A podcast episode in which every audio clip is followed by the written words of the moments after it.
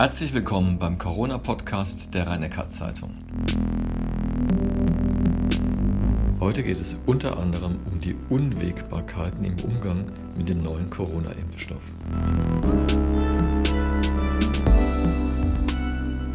Professor Kreußlich, BioNTech und Pfizer haben in dieser Woche einen Impfstoff präsentiert, der angeblich zu 90% vor Corona schützt. Würden Sie sich das Serum spritzen lassen?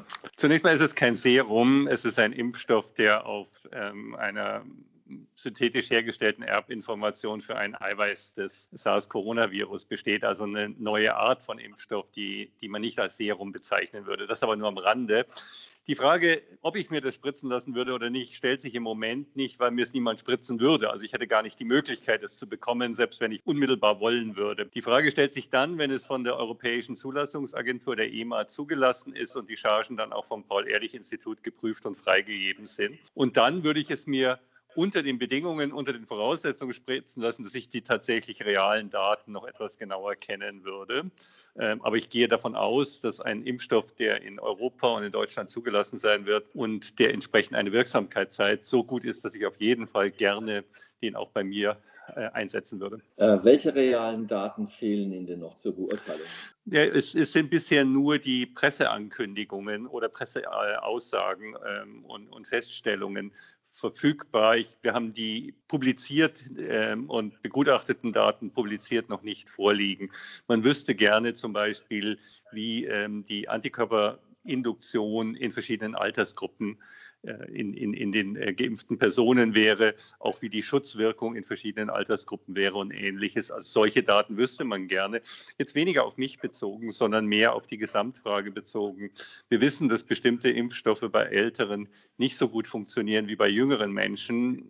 Wenn ein Impfstoff zum Beispiel einen sehr guten Schutz bei Menschen, nehmen wir mal an für eine Sekunde, ich weiß es wie gesagt nicht, bei Menschen bis 60 Jahre hätte, aber bei Personen über 80 kaum mehr Schutzwirkung hätte, dann wäre es nicht sinnvoll, diese Gruppe als erste auszuwählen. Das ist, glaube ich, jedem unmittelbar eingängig.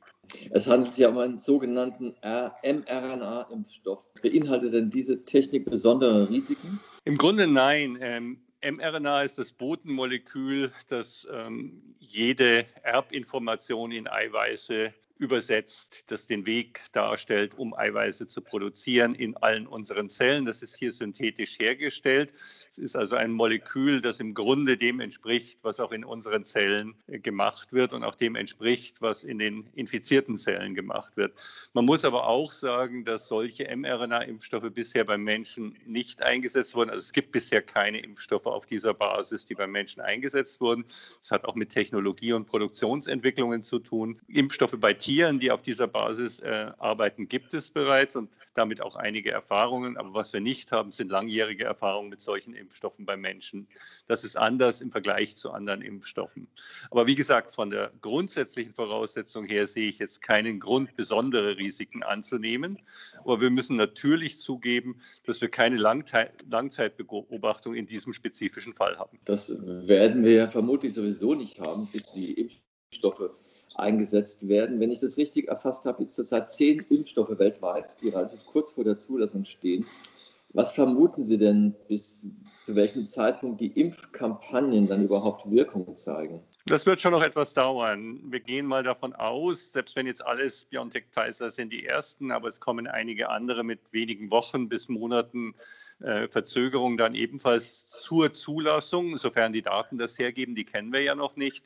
Werden wir im Laufe der Jahreswende, erstes Quartal 2021, einen oder mehrere zugelassene Impfstoffe haben. Das wird dann aber bedeuten, dass wir wahrscheinlich Impfdosen, also Mengen von Impfungen im zweistelligen Millionenbereich möglicherweise für diese Impfstoffe haben, weltweit an verfügbarer Menge. Und es dann im Laufe des weiteren Jahres erheblich ansteigen wird in der Produktionskapazität und auch in der Logistik, um die Impfung zu erreichen. Ich bin also immer noch der Auffassung, dass bis etwa Mitte des Jahres eine breiter angelegte Impfkampagne durchgeführt werden kann. Und man kann die Hoffnung hegen, dass bevor im Herbst 2021, einfach jahreszeitlich bedingt, ein möglicher Wiederanstieg der Atemwegsinfektionen eintritt, die dann auch dieses Virus betreffen würde, dass vorher bereits ein eine erfolgreiche Impfung eines erheblichen Teils der Bevölkerung erreicht werden kann. Impfstoffe, Sie haben es eben quasi angedeutet, die müssen ja für den Transport stark runtergekühlt werden, bis zu minus 70 oder 80 Grad. Wie kann da eigentlich die Versorgung in Entwicklungsländern gelingen, in Afrika oder Teilen auch Asiens? Ich glaube, das ist eine wichtige Frage, die auch darlegt, warum es möglicherweise sehr sinnvoll sein kann, unterschiedliche Impfstoffe bis zur Zulassungsreife zu entwickeln und auch auszuprobieren. Es gibt ja nicht nur diese mRNA-basierten Impfstoffe, die jetzt von BioNTech, Pfizer, von CureVac und auch von Moderna in den USA produziert werden, sondern es gibt auch andere Impfstoffe, die andere Grundlagen haben und möglicherweise deswegen auch je nach Impfstoff unterschiedliche Wege haben, wie sie transportiert und gelagert werden können. Ich denke, dass es durchaus realistisch sein kann, für unterschiedliche Weltregionen unterschiedliche Impfstoffe einzusetzen, unter anderem aus dem eben genannten Grund. Die müssen natürlich die gleichen Sicherheitsstandards erfüllen. Wir können nicht hergehen und sagen, ja, der ist weniger sicher, deswegen geben wir ihn irgendwo anders hin in die Welt. Das darf nicht passieren.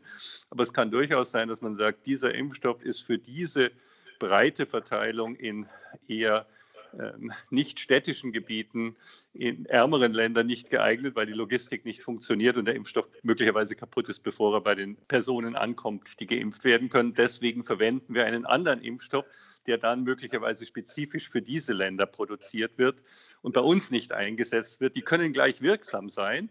Die sollten gleich sicher sein, aber sie sind unter Umständen für unterschiedliche Regionen der Welt aus den eben genannten Gründen unterschiedlich gut einsetzbar und darauf würde ich setzen. Wenn man den Berichten glauben darf, und das ist ein bisschen schwierig, es geht hier um China, weil sie unter einer starken Zensur auch dort arbeiten, die Journalisten und leben. Wenn man aber den Berichten glauben darf, dann wurden und werden in China zumindest 100.000, wenn nicht sogar Hunderttausende von Menschen einer Impfung unterzogen. Was kann denn alles schiefgehen bei so einer gigantischen Impfaktion? Also es kann bei Impfungen natürlich Nebenwirkungen geben, deswegen macht man die Testungen, deswegen macht man die unterschiedlichen Phasen, Phase 1, 2, 3, Phase 3 dann mit mehreren Zehntausenden Personen. BioNTech Pfizer hat jetzt die Ergebnisse einer Studie von ca. 45.000 geimpften Personen berichtet. Davon wurde die Hälfte geimpft, die andere Hälfte eben nur scheingeimpft, damit man eben eine Kontrolle dann auch für die Wirksamkeit hat. Sonst kann man ja nicht feststellen, wie die Wirksamkeit wäre. Also wir sprechen jetzt von einer Nachbeobachtung von eben diesen 20.000 Personen.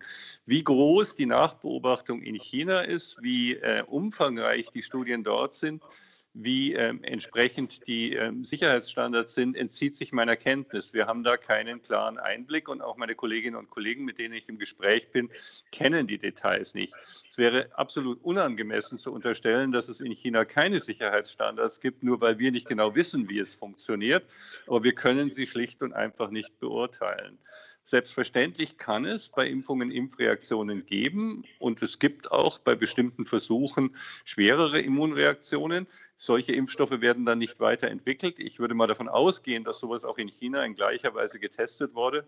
Aber wir wissen es nicht und wir würden ohne die entsprechende Kenntnis und ohne, dass die Voraussetzungen für eine Zulassung in Europa vorhanden sind, nicht empfehlen, einen solchen Impfstoff bei uns einzusetzen. Jetzt der Blick wieder zurück nach Deutschland. Am Freitag hat das Robert-Koch-Institut bekannt gegeben, wieder über 23.000 Neuinfizierte an einem Tag. Die erste Woche oder die ersten 10 Tage des Lockdowns sind jetzt quasi durch. Ihre Prognose, kann dieser Lockdown light Ende des Monats beendet werden? Ich weiß es nicht. Und ich glaube, man kann es im Moment nicht wissen. Die Zahlen geben Anlass zu einer vorsichtigen Hoffnung, dass der Höhepunkt des Anstiegs, also der Geschwindigkeit des Anstiegs überschritten ist. Wir sehen die ganze Woche über ein gewisses Abflachen der Kurve. Wir haben heute etwas mehr als am Freitag letzter Woche an Neuinfektionen. Aber der Unterschied ist nicht sehr groß. Es sind so 1.000 bis 2.000 Fälle, wenn ich es richtig erinnere, an Neuinfektionen. 21 gegenüber 23.000 ungefähr Neuinfektionen. Das ist im Vergleich zu dem, was wir vorher gesehen haben, in wenigen Tagen von 2.000 auf 6.000, auf 10.000, auf 15.000 und auf über 20.000. Ein deutlich abgeflachter Anstieg, aber es ist noch ein Anstieg. Es ist kein Abfall. Wir sind jetzt noch in einer Phase, wo wir noch nicht sicher sagen können, ob Effekte durch die Maßnahmen, die am 2. November in Kraft gesetzt wurden, sind, schon beginnen zu greifen, aber sicher noch nicht im vollen Umfang. Wenn diese Maßnahmen einen deutlichen Effekt erzielen, dann müssten wir in der kommenden Woche einen weiter gebremsten Anstieg und meines Erachtens auch einen gewissen Abfall der Zahl der Neuinfektionen sehen. Das wird dann nicht auf 1000 wieder zurückgehen, aber wenn wir am Freitag ist ja immer traditionell der höchste Tag, das hat auch mit dem Meldewiesen natürlich zu tun, wenn wir dann statt 23.000 diese Woche, nächste Woche 16.000 hätten oder irgend sowas, dann glaube ich, würde man die Tendenz und die Trendwende erkennen können. Wenn das nicht der Fall sein würde und wir hätten nächste Woche wieder 23, 25, 27.000 am Freitag, dann ist es eine völlig andere Situation und man muss anders über die Dinge nachdenken. Im Moment zu sagen, es wirkt, wäre nicht berechtigt auf der Grundlage der Daten. Im Moment zu sagen, nein, es hat keinen Effekt, wäre aber total unsinnig, weil wir das im Moment noch nicht sicher sagen können. Es haben sich ja am vergangenen Sonntag in Leipzig 20.000 Menschen getroffen, dicht an dicht, ohne Atemschutzmaske und so weiter. Viele haben gesagt, das ist so ein Superspreader-Event. Wird man das Ihrer Meinung nach statistisch feststellen können, dass quasi jetzt von da abgerechnet 10 Tage später die Zahlen nochmal nach oben gehen? Ich würde vermuten, dass wir das eher nicht sehen werden in dieser Form, weil nach meiner Kenntnis, aber da habe ich keine Detailkenntnis, insofern muss ich vorsichtig sein, nach meiner Kenntnis es Personen von überall her waren, nicht nur aus Deutschland, sondern auch aus umliegenden Ländern, die extra für diese Demonstration angereist sind, um zu protestieren, wobei nach meinem Verständnis dies durchaus nicht nur und ausschließlich Gegner der aktuellen Maßnahmen waren, sondern durchaus auch eine Reihe von Personen, die auch an anderen Protestdemonstrationen ganz unterschiedlicher Couleur mehr oder weniger professionell teilgenommen haben.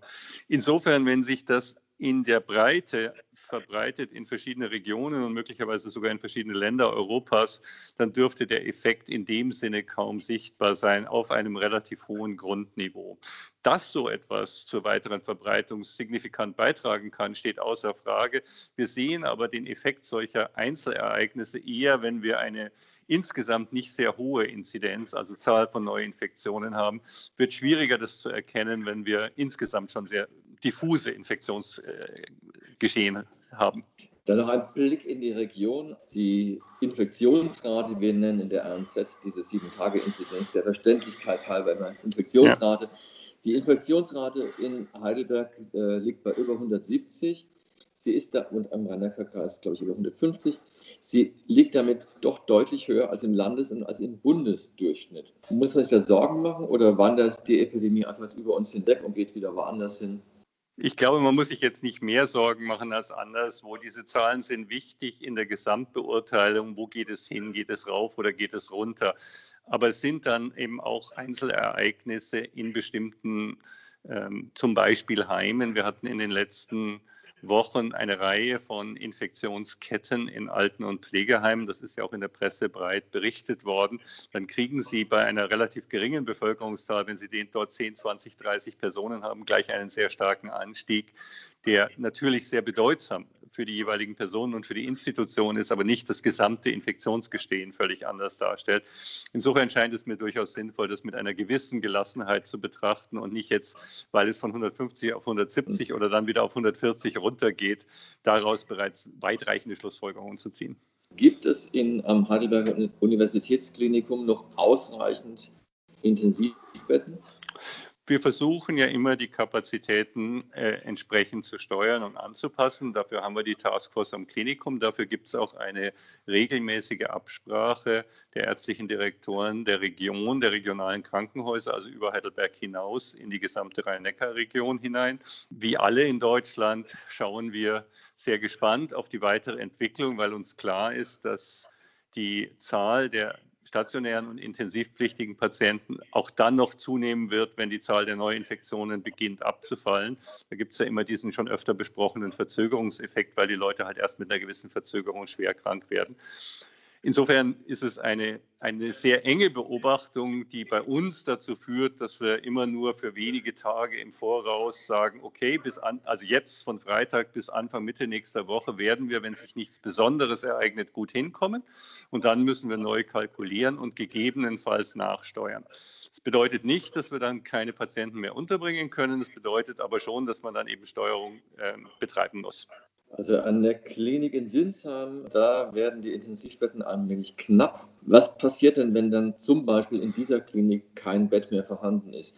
Wird dann nach einem gewissen Plan immer verlegt? Es gibt eine zentrale Steuerung über die Kliniken hinweg, über eine Koordinierungsstelle, die alle diese Kliniken betrifft und wo stetig bekannt ist, wie viele Betten sind an welcher Einrichtung belegt im Bereich der beatmungspflichtigen Patienten, der Intensivpatienten und der normalstationären Patienten. Und auf diese Weise ist eine regionale Steuerung möglich, passiert auch und ist rund um die Uhr, 7 Tage die Woche in der Form eingerichtet worden. Das läuft. Wenn eine gesamte Region überlastet wäre, dann werden die überregionalen Steuerungsmechanismen greifen. So haben wir zum Beispiel hier im Uniklinikum und in der Thoraxklinik im Frühjahr des Jahres, also in der ersten Welle der Pandemie, Patienten aus anderen Regionen Baden-Württembergs, auch aus Frankreich, aber eben auch aus anderen Regionen Baden-Württembergs, in denen eine erhebliche Überlastung eingetreten war, aufgenommen. Das strebt man nicht an, weil natürlich alle Patienten in der Behandlung möglichst wohnortnah untergebracht werden sollen. Aber Kapazitäten, die durch regionale Ausbruchsgeschehen komplett ausgelastet oder überlastet werden, können auch überregional ausgeglichen werden, solange wir nicht bundesweit eine Problematik bekommen, die es eben das System an die Grenze bringen würde. Es liegt ja oft weniger an den Betten oder auch an den Beatmungsgeräten, sondern auch am speziell ausgebildeten Personal. Ja. Wenn zu wenig Intensivpflegepersonal vorhanden wäre, kann man da auch kurzfristig anderes Pflegepersonal quasi umschulen, in einer Art Blitzumschulung? Ich glaube, eine Blitzumschulung für Intensivpflegepersonal ist keine realistische Option. Ich denke, das sollte man nicht mit mir primär diskutieren, der ich ja nicht für diesen Bereich im Klinikum zuständig bin, sondern mit dem Leiter unseres Pflegedienstes. Ich kann aber trotzdem jetzt schon sagen, eine Blitzumschulung in dem Sinne, wir machen einen 2 Wochen Crashkurs und dadurch wird aus einem Pfleger ein Intensivpfleger.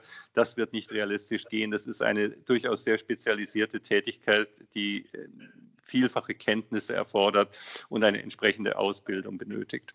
Wenn ich jetzt unser heutiges Gespräch in einem Satz zusammenfassen würde, Professor Kreußlich, könnte ich Ihnen dann unterstellen, dass Sie heute gesagt haben, Sie sind verhalten zuversichtlich, dass wir durch die Epidemie kommen? Also wir werden ganz sicher durch die Pandemie kommen. Ich hatte das ja schon öfter gesagt, jede Pandemie hat geendet irgendwann. Insofern ist die Frage, ob wir da durchkommen als Menschheit, glaube ich, keine relevante Frage. Das werden wir. Die Frage ist, wie gut kommen wir durch die nächsten Monate und werden wir dann in der Lage sein, nach der Wintersaison über den Sommer die Maßnahmen, insbesondere durch Impfungen, so hinzukriegen, dass wir im nächsten Herbst vielleicht nicht völlig uneingeschränkt sind, aber weitgehend uneingeschränkt wieder vorgehen. Da habe ich einen verhaltenen Optimismus. Wenn ich in 2 Wochen sehen würde, und darauf hoffe ich, dass die Zahlen deutlich zurückgegangen sind, immer noch vielleicht auf nicht ganz niedrigem Niveau, aber deutlich zurückgegangen, würde ich mich etwas positiver äußern, als ich es heute kann. Professor Kreußlich, ich bedanke mich für das Gespräch. Das war die 27. Folge des RNZ Corona Podcasts mit Hans-Georg Kreußlich, dem Chefvirologen am Heidelberger Universitätsklinikum. Die Fragen stellte Klaus Welsl.